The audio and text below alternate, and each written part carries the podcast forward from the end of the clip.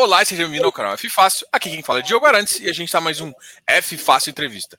E hoje eu tenho o prazer de receber Felipe Savon aqui, da Brei, para a gente falar um pouquinho sobre o IBCR 11. O IBCR 11 é um fundo da Brei de crédito. Então hoje o foco vai ser um pouco da conversa entre uh, mercado de crédito, inflação, deflação e tudo mais. Felipe, seja muito bem-vindo aqui ao canal novamente. Vou. Eu acho que a maioria do pessoal já te conhece, mas Fala um pouquinho de você, fala um pouquinho aí da casa também. Bom, perfeito. Obrigado, tá, Diogo? É um prazer estar aqui de novo, cara. A gente conseguindo falar um pouco tanto da Integral Bray como, como o grupo aqui, né? Integral Group, tanto do IBCR, né? Que é o nosso fundo de cria aqui da Integral Bray. Bom, a Integral Bray, vou dar uma resumida bem rápido. Ela é uma asset focada em crédito. É, o sócio fundador da Integral Bray é o Vitor Bidetti, para quem conhece, lá das antigas, lá da Brasília, o Vitor Bidetti ele foi um dos fundadores, então ele tem todo esse, esse histórico de a primeira alienação fiduciária surgindo da Brasília, o primeiro fundo imobiliário, né, os primeiros financiamentos fora do ban dos bancões para pequeno médio incorporador surgiu lá, até em 2012, quando foi vendido lá para o BTG.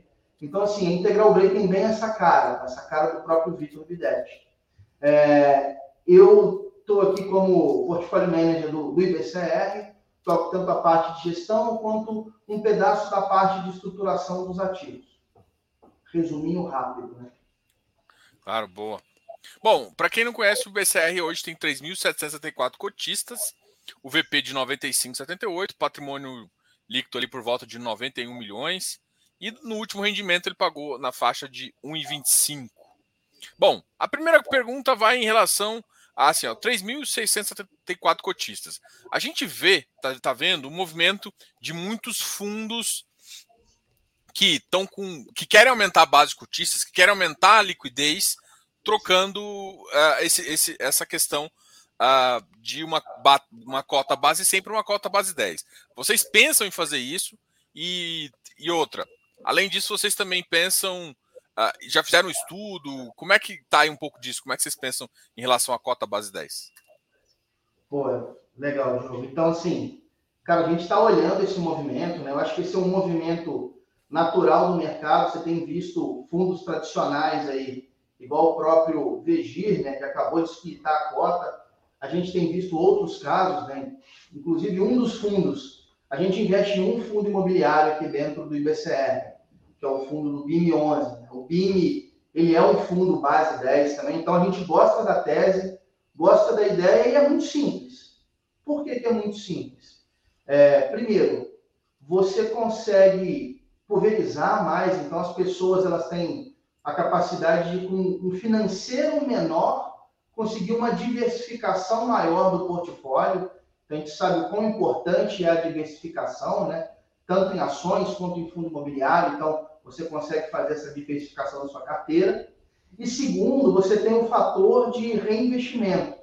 Exemplo, hoje o IBCR ele consegue pagar o suficiente, uma pessoa com, com 10 cotas do IBCR, ela não consegue reinvestir, ou seja, comprar uma outra cota do próprio IBCR, para entrar naquele efeito de bola de neve, que é o que a gente costuma de, é, sempre falar sobre o reinvestimento mas a pessoa consegue comprar um, um, fundo de cota base 10.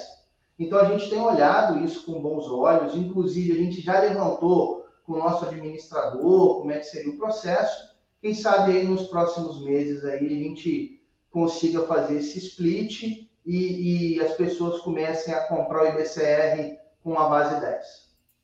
Uma, uma pergunta, sei se já fizeram estudo, e aí eu essa é uma resposta que eu sempre quis ter assim tem realmente aumentado a liquidez? Né? Tem, traz mais público? Porque assim, o cotista a gente consegue de cara é, olhar ali na, no número de cotistas e a gente consegue perceber que os, os, os fundos base 10 têm atraído mais pessoas, a, o número de fundos está cada vez mais crescente. Agora, o estudo mesmo de liquidez, pô, o fundo estava negociando em, sei lá, 50, 100 mil, ele passa para 200, isso tem acontecido? Então, a gente está fazendo justamente esse levantamento, tá, Diogo? Olhando os fundos base 10 e os que fizeram um split, como o próprio exemplo aí do VG que eu falei, Apesar que o BG já é um fundo muito antigo, é um fundo que já tem uma certa liquidez no mercado. A gente está olhando o seguinte, o quanto aumenta de liquidez, qual que é o impacto? Né? Na nossa visão, existe um impacto por esses motivos que eu comentei. Primeiro, diversificação. Então, as pessoas conseguem fazer uma diversificação melhor. Eu, eu penso até em mim aqui, pessoa física, Felipe. Então, nos meus investimentos, quando eu tenho um investimento um pouco menor, eu sempre busco realocar aquele capital e se eu tiver um fundo base 10, putz, eu consigo comprar e até entro, né? Busco fundos novos com base 10. E segundo, que as pessoas com capital menor, ou seja, o cara que tem um capital menor, às vezes é, conseguiu pegar o salário, pagou as contas, e aquela reserva que ele vai colocar para investir, ele consegue pulverizar um pouco mais. Então o cara consegue comprar mais cotas. Também tem um efeito psicológico aqui de você conseguir comprar mais cotas, né? além do financeiro. É o que eu, eu vejo bastante vídeos hoje em dia e muita gente fala que é o dinheiro infinito, né? Que você compra o número de cotas que você consegue recomprar a própria cota e acaba sempre chega um ponto que essa uma cota você consegue comprar duas e enfim e assim continua seguindo. É, os pontos que a gente está estudando aqui, por exemplo, um ponto legal também é se você a única diferença, né, é o número de casas decimais que você paga, por exemplo, num fundo base 10. Então você é. tem uma limitação de ser duas casas, se você consegue colocar mais casas, se arredonda, se trunca. Então, esses são os pontos que a gente está levantando até para entender se faz sentido esse movimento, tá, Diogo? É, é legal, porque, por exemplo, uma das coisas que o pessoal não percebe é ah, por que não fazer? Tem uma coisa, por exemplo, o fundo pagou no último 1,25. Se você for levar para base 10, não existe 12 centavos e meio. Não é existe. É você, você tem uma cota, você vai receber 12 centavos. Né? É isso. Então. Ou, ou nunca. Tem que ver é. como que o administrador segue em relação a esse ponto, né? Qual é a visão dele. Pode ser, se ele decidir arredondar, o fundo paga 13. Se ele, se ele decidir truncar com duas casas, o fundo vai pagar 12. Então, o investidor acaba recebendo um pouco mais, menos do que efetivamente ele receberia. Então, todos esses pontos têm que ser levados em consideração. Né? Não, legal. Bom, é, vamos falar um pouquinho da segunda missão, né? A segunda missão, vocês fizeram ali, se não me engano, em meados de, de abril, né? Abril, maio, acho que foi logo depois da nossa conversa, que foi em fevereiro. É, vocês vieram com a emissão. E a emissão foi mais ou menos de 150 milhões, mas não teve uma captação tão alta, né? O, que, que você acredita? O momento do mercado foi complicado? Que operações que vocês estavam pensando em entrar acabou não dando certo? Bom, vamos lá. Cara, infelizmente a gente pegou uma janela. O fundo imobiliário é muito de janela. A gente acabou pegando uma janela complexa, tanto no mercado interno aqui quanto no mercado externo, mas acabou dificultando um pouco a captação do IBCR. Nós conseguimos captar o volume mínimo, né, que era 15 milhões, 10% do volume da oferta. Inclusive, no último relatório, a gente pontuou que Todo o montante captado na oferta já tinha sido integralizado, o fundo estava 100% alocado, inclusive, mas ali foram alguns fatores, né? Então, acho que muitos, muitos dos, do, das pessoas que estão nos acompanhando também acompanharam o caso do próprio IBFF. O IBFF ele tinha uma posição significativa dentro do IBCR, isso acabou impactando tanto na captação quanto na cota, né? É, se você olhar, a cota está diretamente ligada à captação. Porque hoje, para você captar, as pessoas buscam ou pagar próximo do valor de emissão ou ter um prêmio. Né? Então, você tem um ágio ali em relação a isso. Como nós tivemos esse problema no meio da oferta, esse comunicado, que infelizmente acabou levando à liquidação do IBFF, nós sentimos um, um pouco de impacto aqui dentro da captação do IBCR. É, isso então é até uma questão, né? O IBFF, para quem não sabe, o histórico é basicamente assim: o IBFF é um fundo de FOF da Brei e ele foi liquidado. E durante essa liquidação, é, ele tinha uma posição importante do, do, do IBCR, né? Acho que era 15 ou. Ele tinha, ele tinha 10% do volume do fundo. Era aproximadamente 5 milhões de reais. Ah, ele tinha 5 milhões. E aí o mercado, quando ele foi olhar em termos de liquidez, que é um fundo que negocia em média de 300 mil, o mercado ficou com receio e trouxe a cota para baixo. A pergunta, assim, a curiosidade de vocês é: o rendimento do fundo na, na última, nos últimos seis é acima de 1,25, né? Teve de fevereiro pagar 1,50, depois pegou 1,47, depois você começou a pagar na, na média de 1,25, né? E, e mesmo assim a cota não chegou a recuperar, mesmo o fundo trazendo bons bons resultados, né? O que você acha que atribui um pouco a essa? Já passou o, o que levou à queda, né? E agora o fundo, de fato, ainda está com bons resultados, o mercado está vendo isso, mas o fundo ainda não chegou a recuperar, não entrou uma força compradora que levasse ele para próximo do VP que seja, mesmo o resultado sendo tão importante. Na nossa visão aqui, tá, Diogo, principalmente na minha visão, são alguns fatores. O primeiro fator é o seguinte: vou até dar um passo antes aqui falando do, do IBFF.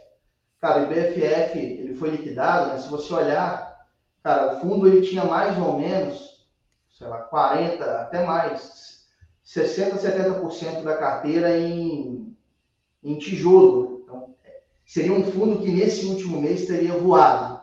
Mas, saindo do IBFF, voltando aqui para o IBCR, na nossa visão aqui, o que está impactando, né, infelizmente, a cota, são alguns fatores. O primeiro é, algumas pessoas chegaram a comprar a cota do IBCR a 88 reais. Então, toda vez que você tem um movimento onde a cota começa a andar, ela chega ali próximo do 91, 92, essas pessoas que compraram a 88, elas começam a realizar ganho.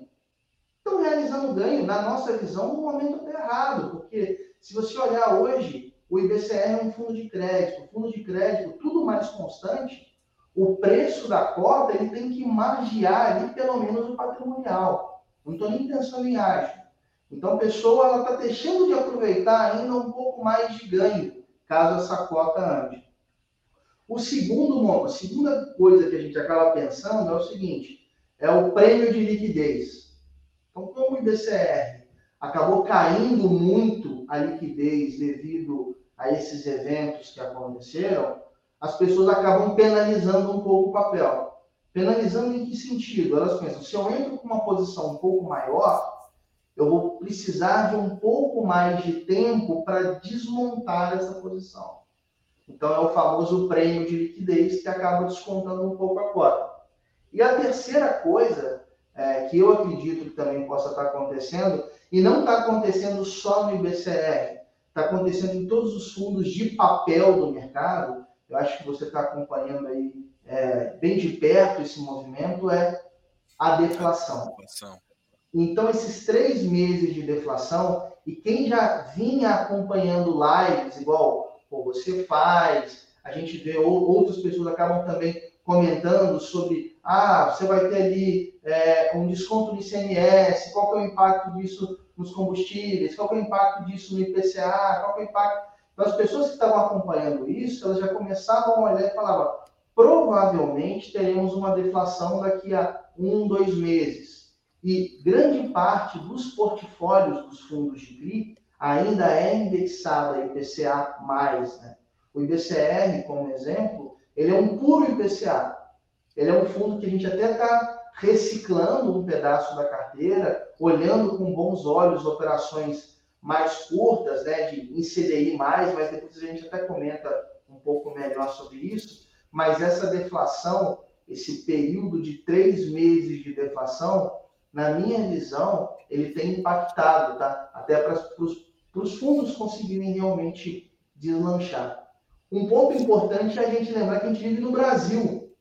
E o Brasil não tem três meses de deflação, putz, já é bastante deflação. Né? Não é assim, ah, acabou os fundos de papel, os fundos de papel vão pagar somente a taxa pré. Eu acredito que não, tá, gente? Então vamos, acho que é um pouco de calma. E, e, e como é que está o fundo em relação a isso? Vamos pensar assim. O, a, gente, a gente acompanha o, o, a Ambima, né? A Ambima normalmente, para quem não conhece, tem um site da Ambima, a Ambima solta algumas projeções de inflação, né? Tanto em projeções curtas depois, e ela vai ajustando até o valor sair realmente 10 dias, 12 dias depois do, do próprio mês fechar. E a inflação projetada para esse mês corrente é uma inflação já positiva. Mas é claro, isso, isso significa que pode cair. A gente vai, vai ter uma prévia agora no IPCA 15, que sai daqui mais ou menos 4 ou 5 dias. É, mas pensando em deflação ou inflação, como é que, como é que você prevê o resultado do. O dividendo vai cair muito do, do, do IBCR, vai cair menos? Como é que você enxerga para o IBCR? Tem resultado acumulado para, por exemplo, mais um mês de deflação? Ou ó, nas nossas projeções e o que a gente enxerga no mercado vai ser ou positivo ou levemente positivo, e a partir daqui, a mais ou menos a métrica que a gente acredita, pelo menos por uma janela de três, quatro meses, é essa, né? Perfeito. Bom, cara, assim, você levantou exatamente um ponto bem, bem relevante, inclusive. Tá? O IBCR, ele é um fundo que ele investe majoritariamente em término de obra. E ativos de término de obra, eles acabam acruando a correção monetária durante o período do desenvolvimento da obra e ele só paga essa correção monetária efetivamente quando ele começa a amortizar. Ou seja, após o habite, após o término da obra, após o habite e início do repasse. Hoje, mais ou menos 80% da carteira do IBCR, ela possui aquela proteção contra a deflação, né? ou seja, Toda vez que você tem um mês onde o IPCA é negativo, o papel não é reajustado. Ou seja, ele paga somente a taxa pré e você não tem o principal é, sofrendo esse decréscimo devido a, ao IPCA negativo. Isso é muito bom. Por quê? Porque quando você olha grandes fundos aí no mercado, você vê que eles não conseguem esse tipo, ou optam por não fazer esse bloqueio, essa proteção contra a deflação.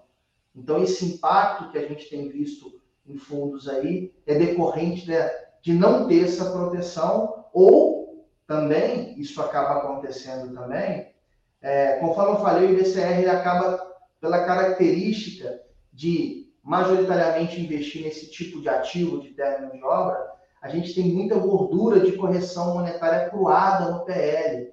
Então, é uma definição, é uma é uma gestão aqui da equipe, né, do time de gestão, a gente decidir se eu giro um pedaço da carteira para conseguir desbloquear essa correção monetária ou não. Lembrando que aqui o nosso administrador é o BTG, né? E o BTG tem que ser sempre regime caixa. Então, se eu giro um pedaço dessa carteira ou se eu vendo um ativo que está com um pouco mais de correção monetária pulada, é, você mesmo levantou Hoje o IBCR, no último relatório gerencial, tinha uma boa gordura que estava previsto para distribuição de dividendo, né? Então, a gente tinha ali mais ou menos 90 centavos. Cara, 90 centavos, pensando num cenário de estresse, eu consigo ter, entre aspas, né, quase 50 centavos para distribuir para os meus investidores durante dois meses. Então, a minha carteira ela precisa gerar mais ou menos só 75 centavos. Cara, isso é excelente. Você vê fundos aí que estavam pagando na média de 1,50, 1,70, pagando abaixo de 50 centavos. E por quê? Por dois motivos. Primeiro, que eles não tinham essa reserva, ou estão optando por não distribuir né, essa reserva. Lembrando para todo mundo que está assistindo a gente que fundo imobiliário, por definição, ele precisa distribuir 95% do lucro caixa dentro do semestre. Então, esses fundos aí, ou eles estão optando por não distribuir, às vezes para distribuir um pouco mais para frente, ou para pagar a taxa de performance. A gente não. A ideia aqui é a seguinte: esses 92 centavos eles estão vindo para basicamente distribuição. Tá? É, e outro ponto também é que hoje eu tenho correção, muita correção monetária cruada no fundo. Então, eu consigo fazer esse destravar né, e distribuir isso para os nossos investidores. Então, a nossa previsão, tá, Diogo? É óbvio, a gente vai a todo momento calibrar a distribuição para entender uma, para conseguir, inclusive, obter para os nossos investidores uma distribuição mais flat. Conforme eu sempre costumo falar, apesar de fundo, fundo imobiliário ser renda variável por definição, eu gosto de enxergar a distribuição dele como se fosse uma renda fixa. Então a gente sempre busca aqui dentro, do, dentro da Brei uma linearização dos nossos dividendos. Então, se você olhar ali, ó, de outubro até praticamente março, a gente foi distribuindo 1,50. Esse 1,50 é de quê? Para quem ainda não conhece o IBCR.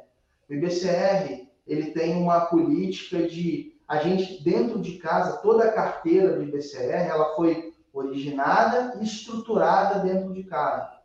E quando a gente estrutura, eventualmente eu cobro uma taxa de estruturação. E essa taxa de estruturação eu reverto para o fundo. Então, esse 1,50 ele é decorrente de duas coisas. Primeiro, o próprio carrego da carteira e segundo, a reversão da taxa de taxa de distribuição. Só no ano passado a gente originou mais ou menos de taxa de distribuição uns R$ 2,20 por cota. Então isso impactou bem aí o yield dos nossos investidores. Legal, isso, isso sempre ajuda, né? Não, e aqui, aqui tá, só para o pessoal entender, ó, aqui tá falando uma reserva de 92 centavos, que é o que ele comentou, uh, ah, para isso. Bom, é, de ganho real, o ativo ofereceu 9,57. Isso é o que justifica ele conseguir ter uma ter um ganho por exemplo, ó, o fundo encerrou com a taxa média ponderada de uma carteira de IPCA mais 9,57.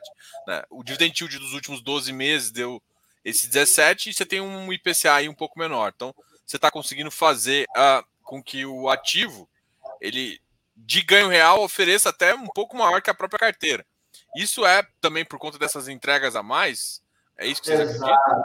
Exato, exato. Então, assim, hoje, essa taxa de estruturação é, é dividendo na veia, né, Diogo? Se você pensar, R$ 2,20 por cota, cara, para ser distribuído dentro de um semestre, o impacto que isso causa é um impacto bem significativo, tá? E isso daí tem ajudado bastante, inclusive, nesse yield acumulado que a gente tem conseguido distribuir. O IBCR ele busca entregar para os seus investidores um dividendo próximo de resultado, um retorno próximo de IPCA mais 8, IPCA mais 9 anualizado. E a gente tem conseguido bater próximo disso na nossa meta. E lembrando, tá, gente? E você teve no ano passado, no início desse, basicamente nos últimos 12 meses, você teve um nível de IPCA um pouco mais alto. Para um ativo que não está distribuindo IPCA mês a mês, cara, o impacto da taxa de estruturação ela é muito significativa. E hoje, quando você compara a, os fundos no mercado, tá, Diogo? Eu acho que esse é um divisor de águas. Que grande parte das casas, ou elas não cobram, tá? ou quando cobram, acabam jogando somente para dentro da gestora. Então, você reverter isso daqui e jogar para dentro do, do, do fundo, né? E o fundo conseguir distribuir isso para os investidores, para que com isso os investidores comprem as cotas, a cota ande, a nossa estratégia é uma estratégia mais perene. Eu penso no longo prazo, no médio e longo prazo. Então, a gente quer reverter isso para os investidores, que eles comprem a cota, que o produto seja bem aceito. Essa é a estratégia da gestão. Tá? Legal. Uma das coisas que, assim, o fundo começa a baixar de VP, Aí o mercado começa assim, beleza, eu gosto do fundo, vou entrar, mas será que a gestão não vai fazer uma emissão abaixo do VP? Será que. E outra, beleza, o fundo foi para o VP, como é que ela vai tratar essa questão de emissão? É, taxas e, e, outras coisas. É uma oferta 400 que eu prefiro, uma oferta 476. Como é que vocês pensam isso um pouquinho? É, emissão abaixo do VP e essa questão de tipo de oferta que é, que seria a melhor para o fundo quando ele chegar ali próximo do VP? Olha, Diogo, essa, a gente acabou de. Há pouco tempo atrás a gente encerrou agora né, a nossa segunda oferta. E, cara, a gente já. A gente está olhando, inclusive, óbvio, pelo menos mais uma 476 num, num período curto. Entretanto, a gestão, né, o próprio BIDET, aqui a gente tem a seguinte política não faz sentido fazer uma emissão abaixo do VP, que eu vou estar diluindo os meus investidores. E, putz, isso não é legal com quem acreditou na tese, entrou no fundo lá no passado, tá? O que a gente tem buscado fazer é ao contrário. Ao invés de eu pegar e fazer uma oferta abaixo do VP, vamos fazer um trabalho de mídia, mostrar a qualidade do produto, a qualidade do BCR, que hoje, quando você olha a cota de mercado vis-à-vis o valor patrimonial, você tem uma oportunidade, né? Então, putz, o fundo está com desconto ali de mais ou menos cinco reais, seis reais em relação ao patrimonial. Faz sentido isso? Pô, vamos olhar o fundo, vamos olhar a gestora, a equipe de gestão que está tocando o fundo. Quando você olha isso tudo, você vê que não tem uma explicação clara para esse desconto. Então, realmente é uma oportunidade. E essa oferta, conforme eu comentei, a gente estava com um pipe, cara, gigantesco, que inclusive a gente está tendo que sindicalizar para algumas casas, algumas coisas a gente está estruturando ainda, né? Então, se vocês olharem é, os próximos meses, aí, vocês vão ver que já tem algumas operações que estavam em estruturação, que estão entrando para dentro do fundo, tem muita coisa nova, e eventualmente a gente precisa, melhorando a cota, óbvio, a cota andando, a situação de mercado estando favorável, janela, a gente fazer mais uma oferta. Por quê? Porque o nosso objetivo de crescer o fundo é sempre buscar, eu crescendo o fundo, né? Eu consigo pulverizar mais os meus ativos, então ter uma diversificação maior, eu reduzo a minha concentração. Segundo, o fundo ele tem custos fixos. Eu diluo os custos fixos, então o retorno para os investidores melhora. E segundo, e terceiro ponto, é claro, que na minha visão é um ponto muito significativo, cara, a gente quer conseguir melhorar o spread médio da carteira. Conforme você pontuou, o spread hoje está em aproximadamente PCA mais 9,57. A gente, devido a esse cenário, que eu acho que você deve ter acompanhado aí, é, de 2021 nós tivemos muito lançamento de incorporação. E esses lançamentos, cara, eles precisam do financiamento. Quando você olha a concessão de crédito, de crédito para PJ pelos bancões, você vê um, um contraste. Então, você teve um número de lançamentos expressivo e a concessão de crédito para PJ pelos bancões caindo. Ou seja, é uma oportunidade para produtos igual o IBCR, que conseguem é, trazer boas relações de garantias acessar incorporadores com melhor qualidade de crédito, com projetos mais é, redondos, né, se você olhar vis-à-vis -vis a relação de risco-retorno, e, inclusive, conseguir subir o spread. Por quê? Porque o cara que estava olhando daqui a seis meses um financiamento com um grande banco, ele não vai conseguir mais, devido a essa queda que nós observamos na concessão de crédito para PJ. Então, assim, essa, essa é meio que a nossa visão, tá? Legal.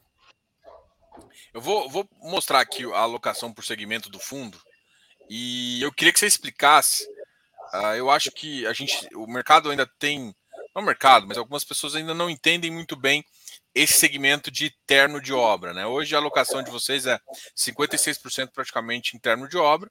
Você tem uma pequena parcela uh, em BTS, logístico, e loteamento. O que, que seria esse termo de obra, né? E qual que é a vantagem desse segmento, qual que é a resiliência dele? Parte até você já estava falando um pouquinho, né? É, é, dos investimentos que a gente pode fazer no setor. Exato. Exato. Então, assim, o término de obra, o que a gente chama de término de obra? Término de obra é uma definição que a gente acabou criando aqui em casa, né, mas que o Vitor já fazia muito disso dentro da Brasília, que é o seguinte: eu pego o pequeno médio incorporador, quando você olha aqui para São Paulo, ele é um pequeno médio incorporador. Quando você vai andando ao longo do Brasil, exemplo, a gente tem uma operação que é o CRI Aqua Residência, que é uma operação em Minas Gerais. Então, esse incorporador, ele é o maior da cidade. Então, eu pego o pequeno médio quando eu comparo com São Paulo. Mas é um cara que é um cara organizado, ele lança lá os seus um, dois projetos por ano, já tem um histórico de empreendimentos entregues, então é um cara tradicional da cidade. O empreendimento é, é um empreendimento que, quando a gente entra com a nossa operação, ele já normalmente está com 20% a 30% de obra executada, ou seja, o incorporador ele colocou equity, né? Então, o skin in the game, ele está alinhado com o investidor, ele já lançou aquele projeto, então, muitas das vezes já está com 40%, 50% da, do projeto vendido, né? E a carteira, normalmente, a gente é quitado no pós-chaves. Então, só lembrando aqui, para quem não conhece, normalmente os incorporadores eles acabam fazendo uma tabela de vendas. Ou seja, você paga um percentual durante o desenvolvimento, né, que a gente chama de pré-chaves, durante o desenvolvimento, e um, e um outro percentual após o término da obra, que a gente chama de pós-chaves. Que grande parte desses, desses compradores acabam indo via repasse bancário. Tá? Então a gente entra num momento onde você já tem uma carteira, ou seja, quando eu olho o meu pós-chaves, ou seja, parcela que vai me quitar, eu já tenho ali um valor que muitas das vezes eu já estou próximo de ser quitado, ou o cara precisa vender mais 30%, 20% do estoque para que eu seja quitado. Então eu consigo mitigar bastante o risco. Essa é a operação que eu chamo de término de obra. E por que que na nossa visão aqui, Diogo, é uma operação que o risco-retorno é muito bom? Cara, normalmente o que, que eu pego como garantia dessas operações? Eu pego alienação fiduciária do imóvel, né, das unidades, ou seja, eu tenho uma garantia real. Você consegue ir lá e ver o prédio, o prédio está lá. Você pega a alienação fiduciária das cotas da SPE, onde está sendo desenvolvido aquele projeto. Ou seja, num, num cenário de estresse, eu sou dono do projeto. Eu sou o dono do projeto. Né? E terceiro, e a gente acaba pegando também a sessão fiduciária de todos os recebíveis atuais e futuros do projeto e aval tanto da holding quanto do incorporador na física. Então, assim, putz, se acaba blindando muito a, a operação. A operação ela fica muito segura no nível é, risco-retorno. Quando você entra com o nosso sistema de monitoramento, né? Então, aqui dentro da Play, a gente tem uma equipe de monitoramento muito, com uma expertise gigante nesse tipo de ativo, então, a gente entra basicamente um layer abaixo do crédito, então a gente quase entra ali no patamar de equity. Cara, você consegue uma relação de, de risco-retorno muito boa, né? você está bem protegido. Então, esse é um produtinho de, que a gente acaba chamando de término de obra. Essa é mais ou menos a ideia. É substituir aquele financiamento à produção tradicional dos bancões. Tá? Legal. Um outro assunto que a gente estava discutindo aqui Uh, que é justamente o seguinte: hoje sua carteira por alocação, vou voltar a carteira aqui, tá 100% IPCA. Né? E aí, duas perguntas vêm, né? Primeiro é que agora nesse, nesse assunto deflação é quantos por cento aqui dessa carteira tem proteção contra a deflação? E a segunda é, é já pensaram em outro indexador e qual, né? E como é que seria a métrica hoje? Tá bom, vamos lá. É, o IPCR, quando nós criamos o fundo, né, quando fizemos o IPO, era um outro cenário macro, óbvio, todo mundo acompanhou, a gente teve uma, uma alta da curva de juros bem acentuada, mas quando nós criamos o produto, o IPCA ele era um, um, um indexador que fazia total sentido. Por quê? que a ideia era criar um produto onde a pessoa conseguisse, né, o investidor conseguisse ter um hedge natural, porque é isso que o fundo imobiliário indexado IPCA mais é, um hedge natural contra a alta moderada da inflação. Ou seja, lembrando que o nosso objetivo é entregar entre IPCA mais 8 e IPCA mais 9, a pessoa tem um ganho real de 8 a 9%. Então você tem uma proteção. Hoje, a gente tem visto e tem até feito sentido esse movimento de diversificação dos indexadores. A gente tem olhado algumas, algumas operações, inclusive para colocar dentro do IBCR, em CDI. Na nossa visão, para fazer sentido, tem que ser uma operação com uma duration mais curta, né? até para fazer sentido indexar ao próprio CDI. A gente quer pegar o CDI alto. Tá? Então, eu quero pegar o CDI enquanto ele está mais alto. Quando ele começar a ter mais corte, sei lá, daqui, daqui a alguns meses ou daqui a algum ano, pode ser que faça mais sentido voltar a estar tá indexado novamente a IPCA. Mas a gente tem olhado. Então, regrinha de bolso aqui, se eu fosse pensar. Uma operação até cinco anos eu indexaria. Óbvio que eu tenho que olhar o tipo de operação, né? Tem que olhar o que, que vai ser, se é um contrato de locação, o lastro. É, mas até cinco anos, quatro, cinco anos, eu estou buscando indexar ela CDI e acima disso a IPCA.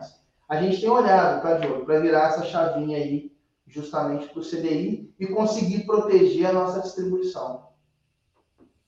Entendi. Mas aí seria a ideia seria com venda de ativos dos, dos outros CRIs ou a ideia seria esperar uma, a cota subir para uma nova emissão? Não, a ideia a priori é reciclar parte da carteira tá? e, e a fazer alocação em ativos em IPCA+. Hoje a gente tem dois ativos, né, que eu acho que vale a pena a gente comentar, que são dois ativos que estão com um spread abaixo do que a gente busca, que é o que? O CRVO e o CRIBRASPAR. São duas operações ali que uma é uma operação de BTS, onde já não tem mais risco de desenvolvimento, a obra já foi entregue, ali é um supermercado, né, uma operação com a segunda maior rede de supermercado do Rio Grande do Sul, que é uma rede chamada Unida Sul. Então, é um contrato de locação atípico que já está vigente, já está pagando. Então, assim, o risco é baixo. Mas a taxa também está um pouco abaixo do que a gente está buscando. E a segunda é uma operação que a gente gosta muito, lembrando que essas operações foram originadas e estruturadas dentro de casa, né? que é uma operação chamada Braspar, que é uma operação que tem uma taxa de IPCA mais 7,5%, mas o risco de crédito da empresa é uma empresa excelente, empresa que fatura quase um bi por ano. Então, assim, são duas operações que o risco-retorno está calibrado. Mas a gente está buscando tanto na ideia de warehouse com algum parceiro, tanto na ideia de sindicalização. Entre outros ativos, tá, Diogo? Que faça sentido a gente diminuir a nossa concentração, seja para enquadramento ou para a própria reciclagem natural da carteira. É, esse, ativo, esse ativo da CRVO que você cita, inclusive, já foi, já foi objeto de uma não sei se é notificação, alguma um comunicado do, do, do próprio BTG, né?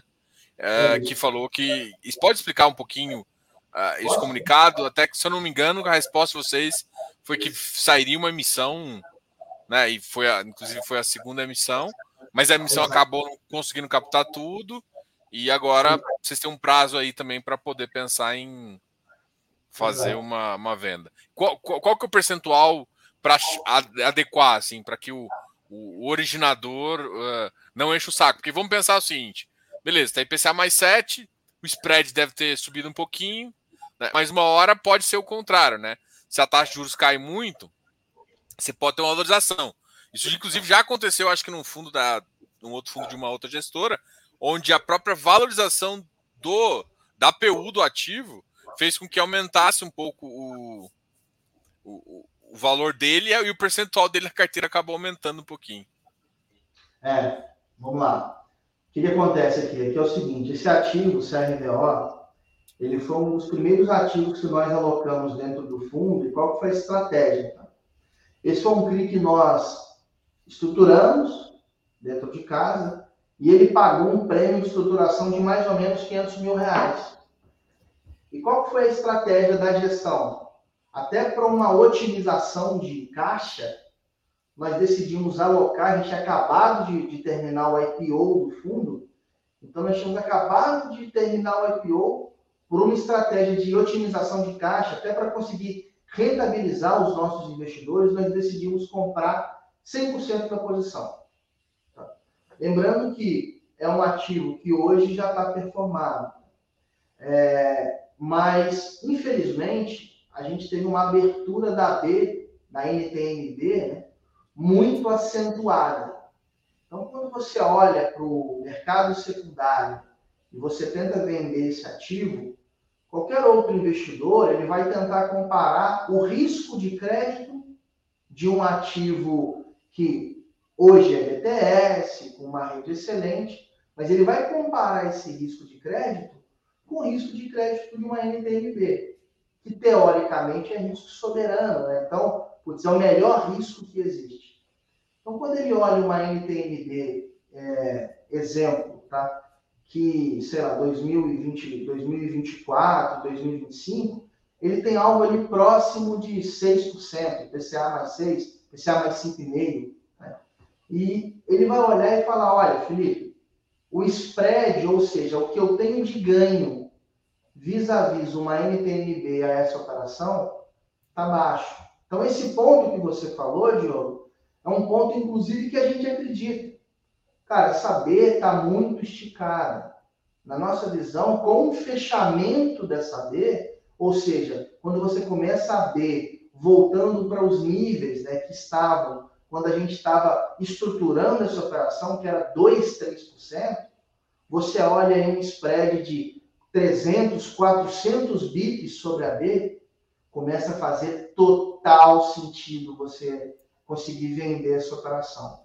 Então, as casas, né, elas começam a olhar e falar, não, eu tenho aqui 300, 3% né, de ganho sobre uma NTNB, ou 4% de ganho sobre uma NTNB. Isso no ano é muita coisa. Então, eu vou tomar um risco. Então, essa é uma operação que a gente já está conversando com algumas casas, tanto para venda quanto para o warehouse, né?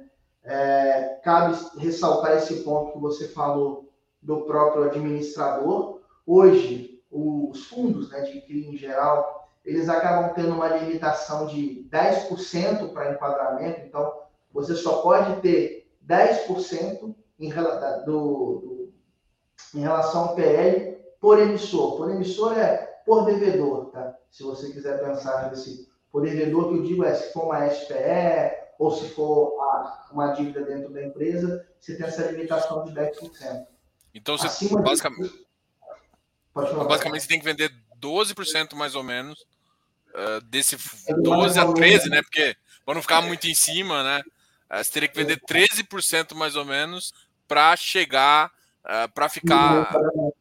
Exato, cara. Dá mais ou menos uns 12 milhões de reais, mas essa operação já está amortizando. Então, ela já é uma operação que já está no ciclo de amortização. Então, nos próximos meses aqui, a gente entende que com uma inflação um pouco mais baixa, o saldo devedor dessa operação ele também tende a cair, enquadrando naturalmente, não totalmente, né, mas buscando reenquadrar naturalmente essa operação. Entendi. Não sei se ficou claro. É isso. E um ponto, tá, Diogo, que eu queria ressaltar é todo fundo imobiliário, né, após uma, após o encerramento da oferta, ele tem seis meses para reenquadrar. Então, novamente, né, o que aconteceu com a notificação lá do, do, do BTG na época, a gente tem um período para realizar esse enquadramento. A gente está dentro desse período e tem feito nossos melhores esforços aqui, tanto com, dentro de casa quanto com parceiros, para a gente buscar dentro desses seis meses reenquadrar esse ativo. Legal. Duas coisas que eu queria conversar com você também num, num ponto de vista aqui. Como é que hoje você enxerga o mercado de crédito assim? É, além de termo de obra, vocês têm loteamento, é, vocês têm também BTS como essa operação. Qual que é o qual que é hoje o segmento que você prefere, assim, tirando o termo de obra, que eu acho que é, é o, é o doce aí que a casa faz, mas tirando isso, qual outro segmento os investidores podem esperar e o que, que você está achando de oportunidades para agora, para esse finalzinho de 22 e para 23, né? No mercado de crédito. E outra, e aí, primeira oportunidade, segundo, você vê algum risco? Né? Por exemplo, a gente está voltando aí termo de obra, alguma coisa assim. O cenário uh, de inflação voltar mais alto, porque o mercado externo começa a ficar complicado, ou, e o mercado de crédito aqui ser um pouco comprometido, porque às vezes a gente nota que a, a curva futura sobe, desce, e, e ultimamente ela deu uma estressadinha. É. Bom, até pensando em mercado externo, eu acho que se o mercado externo dá uma estressada, a tendência aqui é a gente ter que subir de novo os juros. Né? Então, acho que a inflação ela tende a ficar mais controlada nos próximos meses aí. Essa, pelo menos, é a nossa visão. Em relação ao cenário de crédito, a minha visão é o seguinte: ele tem ficado um pouco mais desafiador, tá, Diogo? Por quê? Quando você olha é, as empresas, principalmente as empresas de, que não são de capital aberto, que precisam de capital de giro via financiamento bancário, cara, o custo financeiro subiu muito. E nem todas as empresas elas conseguiram repassar isso para o consumidor final. Além disso, é, você tem o seguinte: o, algumas empresas estavam com endividamento atrelado a CDI, né, percentual do CDI, 200, 300% do CDI, dívidas que foram feitas no passado, quando você tinha um CDI de 2%, que fazia sentido você tomar 200, 300% do CDI, e essas empresas elas estão tendo que quitar essas operações. Então, reperfilar essas dívidas. Então, a gente vê isso né, como um risco, entretanto, como, como uma oportunidade. Exemplo do que muito se cria e muito se tem no mercado são aquelas operações, por exemplo, de securitização de contrato de locação. Esse é um segmento que eu gosto e eu vejo que isso vai voltar a acontecer no curto prazo. O que, que é? É aquela empresa que ela precisa de um capital de giro, mas ela tem ali é, ou um contrato intercompany, né, onde ela mesma paga um aluguel para ela, é, ou então você tem uma holding, você tem uma empresa embaixo e essa holding aluga, e você securitiza esse contrato de locação, óbvio, você vai ter que olhar o crédito dessa empresa, você vai ter que olhar a geração de caixa, mas assim, na minha visão, essa é uma oportunidade que vai surgir. Por quê? E já está surgindo, inclusive. Você tem empresas com boas, boa capacidade de geração de caixa, boa qualidade de crédito, que vão precisar reperfilar essa dívida. E uma possibilidade de se fazer isso é via CRI. Então, o CRI ele consegue viabilizar esse tipo de estrutura. Né? Então, eu acho que no curto prazo, isso deve acontecer e deve, inclusive, crescer. Uma outra coisa também, na minha visão, que deve acontecer, deve voltar a acontecer, são as antigas operações que o pessoal gostava, né? Operação de estoque. O que seria aquela operação de estoque? É aquele incorporador que, putz, o cara lançou, terminou a obra, mas não conseguiu vender todas as, todas as unidades. Por que, que ele não conseguiu vender? Porque os clientes é, estavam buscando comprar as unidades. Quando ele foi fazer a análise de crédito do cliente, o cliente ia ficar inelegível para um repasse, ou então efetivamente com essa taxa de juros um pouco mais alta, a pessoa para de querer investir em ativo real e coloca o dinheiro de novo na poupança. Então a gente vai ter essas operações de estoque surgindo de novo. Tá? E são boas operações, porque o nível de garantia, normalmente você pega 200% de garantia real. Pô, então, no pior dos cenários, eu estresso o estoque e quito a minha operação. É, isso é legal, né? Operação de estoque é muito. Mas aí você fala de operação de estoque, é, isso está acontecendo porque tá, os, os empreendedores estão jogando muito estoque no mercado ou porque a economia está pior? Tem qual que é a avaliação sua assim? Porque tem os dois riscos, né? Ou é um combinado, né? Assim, porque às vezes o nível de entregas está adequado para um padrão econômico brasileiro ali. Uh, às vezes está exagerado, a gente já viu isso em algum momento. Ultimamente eu acho que os caras estão mais num nível de entrega menor, mas ao mesmo tempo você pode ter uma economia onde, com a taxa muito alta, a, o financiamento com, compromete mais da receita, o cara não consegue financiar tudo, e aí ou ele vai para produto ou ele adia o sonho de casa própria, né? Que o brasileiro sempre é movido a isso. Como que é? O que, que você acredita em relação a isso? Vai? Porque assim acaba que afeta um pouco até a estratégia própria de término, né? Assim, se for pensar. Bom, vamos lá. Como é que funciona? Na, na minha visão é a seguinte, tá, Diogo? Eu acho que aqui é um blend. Então você tem sim o impacto da taxa de juros, né? Então você tem uma taxa de juros maior. As pessoas acabam tendendo a manter o dinheiro na poupança, então você teve uma captação líquida da poupança positiva, né? Então isso já começa a mostrar esse impacto das pessoas voltando a colocar dinheiro na poupança. E também tem a parte, eu, eu acabei de comentar há pouco tempo atrás, se você olhar para 2021, o número de lançamentos de projetos cara, foi absurdo. Foi muito alto. Então, assim, os incorporadores, pelo menos nos próximos dois, três anos, que é o período de entrega desses projetos, então, o cara lança o projeto, ele tem seis meses para ele efetivamente ter aquela possibilidade de desistir fazer a devolução, então ele tem esse período. Se passou desse período, o incorporador ele precisa entregar.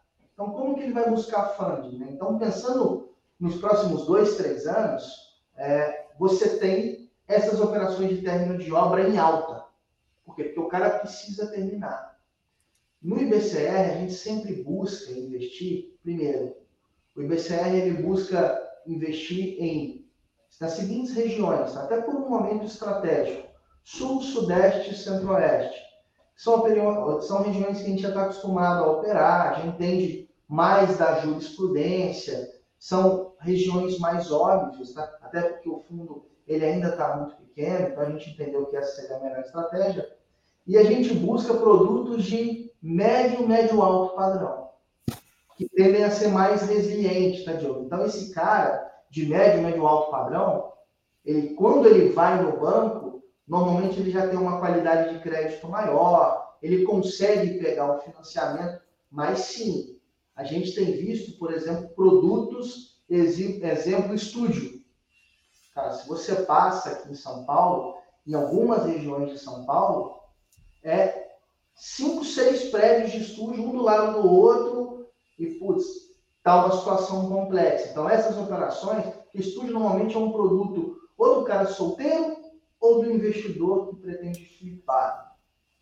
Os nossos produtos aqui, até que o IBCR investe, são é produto mais família, unidade 70, 80 metros, até unidades maiores, que é aquele cara que você próprio comentou, né? O brasileiro, ele, ele tem esse negócio do sonho da casa própria.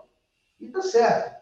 Então, o cara, ele tem o sonho da casa própria, ele vai lá e, putz, ele faz qualquer coisa, mas ele não deixa de pagar o imóvel. Enquanto ele conseguir, né, ele, a mulher, enquanto quem morar com ele lá conseguir pagar a parcela do financiamento, a parcela do pré-chaves, cara, o cara tenta, ele tenta não destratar. O investidor, produto mais para investidor, o risco é maior. Então, na nossa visão, assim, e, produtos de investimento, eles são mais cíclicos, igual eu estava comentando. A gente hoje entende que término de obra é o carro-chefe, porque isso não vai você não vai deixar de ter lançamento, você vai ter lançamento, sempre. Entretanto, se em algum momento você começar a ter uma queda menor e começar a surgir operações de estoque, cara, eu consigo migrar um pedaço do meu portfólio para estoque. Ah, eu entendo que agora os CRIs de aluguel intercompany são uma boa relação de risco-retorno, eu consigo fazer uma alocação. Essa parte estratégica, putz, a gente está sempre olhando tanto o nosso portfólio quanto o portfólio dos nossos peers, né? E todas as oportunidades no secundário. Então a gente tem essa flexibilidade. Entendi. Beleza? Oh, beleza. Vou fazer uma pergunta aqui do Business Paper. Boa noite, Felipe. Poderia comentar se temos alguma operação que passou ou está passando por renegociação ou se possui algum cenário de estresse de crédito, né? Ou ah. questão de inadimplência, alguma coisa assim? É, e, essa reestruturação poderia, tipo, uma, uma operação de termo de obra virar uma operação de estoque, cedendo mais crédito para uma, uma operação? Isso é possível? Tem alguma coisa nesse cenário? Vamos, vamos. É possível, tá? Hoje, dentro do IBCE, a gente não tem essa situação, mas é possível. E sim, tá, gente? Só lembrando que obra é uma coisa dinâmica. Então, você acabou quem viveu pela pandemia ali, é, o DCR deu, entre aspas, né, muita sorte. A gente levantou o fundo em um momento onde você já tinha boa parte dessa alta da inflação, a gente já estava vendo. Então, todas as operações a gente colocou um sobejo, né, um fundo de 10% é, mais ou menos de sobrecusto, um fundo de sobrecusto. Mas é possível, sim, você chegar e transformar isso, né? Óbvio que você vai ter que olhar, na minha visão, basicamente duas coisas. Primeiro, como é que está a situação de crédito da empresa? Faz sentido fazer isso? Tá? Pô, faz sentido. É um incorporador que, infelizmente, o cara projetou uma velocidade de venda que ele não conseguiu atingir, né? Então, isso acontece. E segundo, você chegar e olhar a qualidade do projeto, a qualidade do estoque, como é que está a aceitação. Tem coisa, tem situações que, até por causa desse momento, que a gente entra num momento posterior. Mas existem, existem algum, algumas casas aí que entram praticamente no início da obra. Cara, e acontece que você errar o produto. Se você errou o produto, eu posso te dar 20 anos que você vai continuar com o estoque se você não estressar o estoque. Então é isso, entendeu? Você tem que, se você errar o produto, é por isso que os seis meses para você desistir é tão importante. Então, quando você faz a, o lançamento, que você sente a demanda pelo produto, cara, essa sensibilidade é muito importante. Se o cara entra lá no início da obra, pô, na hora que está lançando o produto e faz o crédito para esse incorporador, pode ser que ele passe por esse cenário de estresse.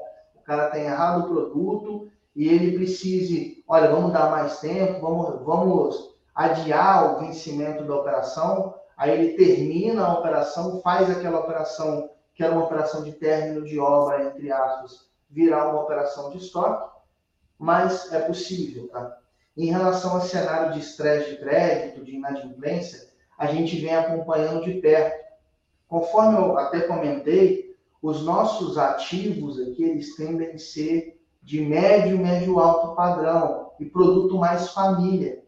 Esse tipo de produto tende a ter um número de distrato ou baixíssimo ou inexistente. Por quê? Porque primeiro que as unidades já começam ali com 600, 700 mil reais até 2 milhões de reais. Então, é um público que já tem um, uma capacidade aquisitiva um pouco maior, é uma classe A, classe B ali. E essa classe ela tende a ser mais resiliente a esses aumentos de inflação que nós vivemos.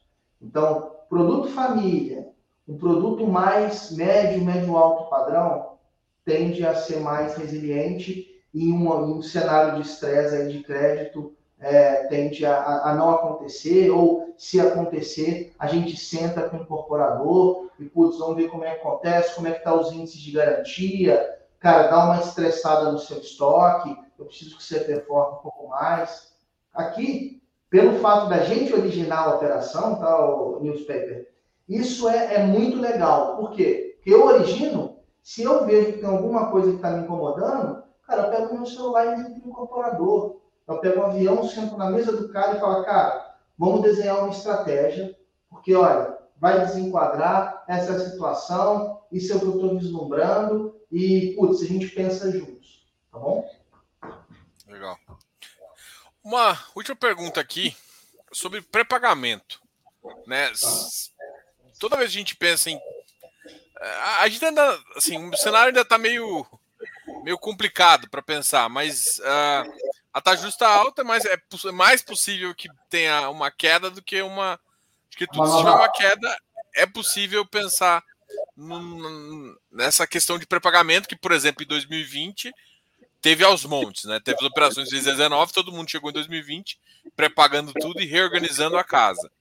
Como é que você enxerga hoje o seu portfólio em relação a isso? E qual que é a sua opinião sobre pré-pagamento? Tá bom. Cara, acho que pré-pagamento ele tem que ser visto de duas formas. Né? Hoje, quase todas as nossas operações, elas possuem, durante o período até o habite, um prêmio de pré-pagamento. Qual que é o nosso intuito, né, de fazer esse, esse, pré, esse, pré, esse prêmio? É você conseguir é, preservar para os nossos investidores como se fosse um custo de capital. Ou seja, eu estruturei uma operação contando com uma taxa X. Pode ser que se esse cara prepare a minha operação, eu não consiga, em um próximo momento, o mesmo nível de taxa. Então, na nossa visão, o prêmio de pré-pagamento ele tem que ser feito com a seguinte ideia. Primeiro, você não tem que penalizar o devedor. Não é essa a nossa ideia. A ideia é que ele seja pago em uma questão extraordinária. Exemplo, o próprio CRVO que você levantou, tá, Diogo? É uma operação que, quando nós fizemos com o investidor, com esse, com esse investidor, com esse devedor, desculpa, a ideia do, do devedor era: eu vou pegar, eu vou desenvolver, eu vou maturar e eu vou vender. Essa operação tem um prêmio de, de pré-pagamento de aproximadamente 3% durante os três primeiros anos, que é um prêmio que a gente entendeu que seria durante a curva de maturação da operação do supermercado. Pô, o supermercado começou a vender, é, a operação já está redonda, o IPCA mais 7 olhando a B da época era uma boa operação, cara, faz total sentido eu pegar e ter um prêmio de pré-pagamento. Eu, eu não ter mais o prêmio de pré-pagamento. Por quê? Porque assim eu consigo fazer com que o devedor ele quite aquela operação e normalmente origine outra. Então, em outro momento de taxa, é, que a gente faça sentido, ou um outro tipo de produto, né? Eu acho que, cara, o prêmio de pré-pagamento ele tem que ser avaliado no momento e, e para cada operação. As nossas aqui, as mais novas, elas possuem justamente para preservar é, esse, igual você próprio comentou, né? Se você tem uma queda da taxa de juros agora, pô, você vai ver o pessoal começando a prepagar um monte de operação e voltando para percentual do CDI, 200%, 150% do CDI. Hoje eu duvido que duvido, né, ou acho pouco provável que para um curto prazo, operação de término de obra normalmente tem uma duration de dois anos, então é uma operação de 37 meses. Que para o curto prazo o cara queira estar tá indexado a 100, a 150, 200% do CDI. Mas no longo prazo pode ser que faça sentido, né? Ah, eu tenho uma operação de 10 anos, putz, eu estou vislumbrando que o CDI daqui a, a 3 anos vai ser 7%, 5%, não sei. Aí depende de qual é a visão do cara do cenário macro. Tá? Não sei se ficou claro. Não, ficou claro. Eu acho que respondeu a dúvida aqui da, dos investidores. O pessoal conseguiu enxergar bem o fundo, enxergar para onde o fundo caminha e o que, que você pensa. Felipe, obrigado aí, obrigado pela conversa. Uh, o canal aqui sempre vai estar aberto para e sempre vai convidar vocês também para participar de novas conversas de depois das emissões e, e o fundo vai crescendo aí. Parabéns aí e uh, até a próxima. Vou deixar você falar as últimas palavras e a gente encerra por aqui. Bom, eu queria, cara, agradecer aí, tá? Todo mundo que tá aí, principalmente a você, mas a todo mundo que está acompanhando. E falar que quem quiser conhecer um pouco mais do IBCR, acesse o nosso site, é, se inscreva no nosso mailing para você conseguir receber o nosso relatório gerencial mensal. Siga a gente lá no LinkedIn, nas nossas redes sociais, que a gente está sempre tentando postar coisa nova, é, tirar dúvida dos nossos investidores. A gente é sempre aberto a receber dúvida e tenta responder né, na medida do possível, tá, gente? Porque às vezes chegam algumas perguntas querendo informações que ainda não posso divulgar no momento, mas na medida do possível a gente sempre tenta sanar a dúvida de todos os nossos investidores, tá bom? Nossa equipe de RI aí fica sempre ligada no nosso, na nossa caixa lá, tá? Obrigado, hein, Diogo? É, quero agradecer de novo e, pessoal, não esquece de dar um like agora no vídeo Esquece aqui de dar um like e a gente se vê. Qualquer coisa, deixa os comentários a gente volta. Amanhã, quarta-feira, a gente volta aí com o Corujão. Bora, até mais, pessoal. Tchau, tchau. Valeu, gente. Obrigado.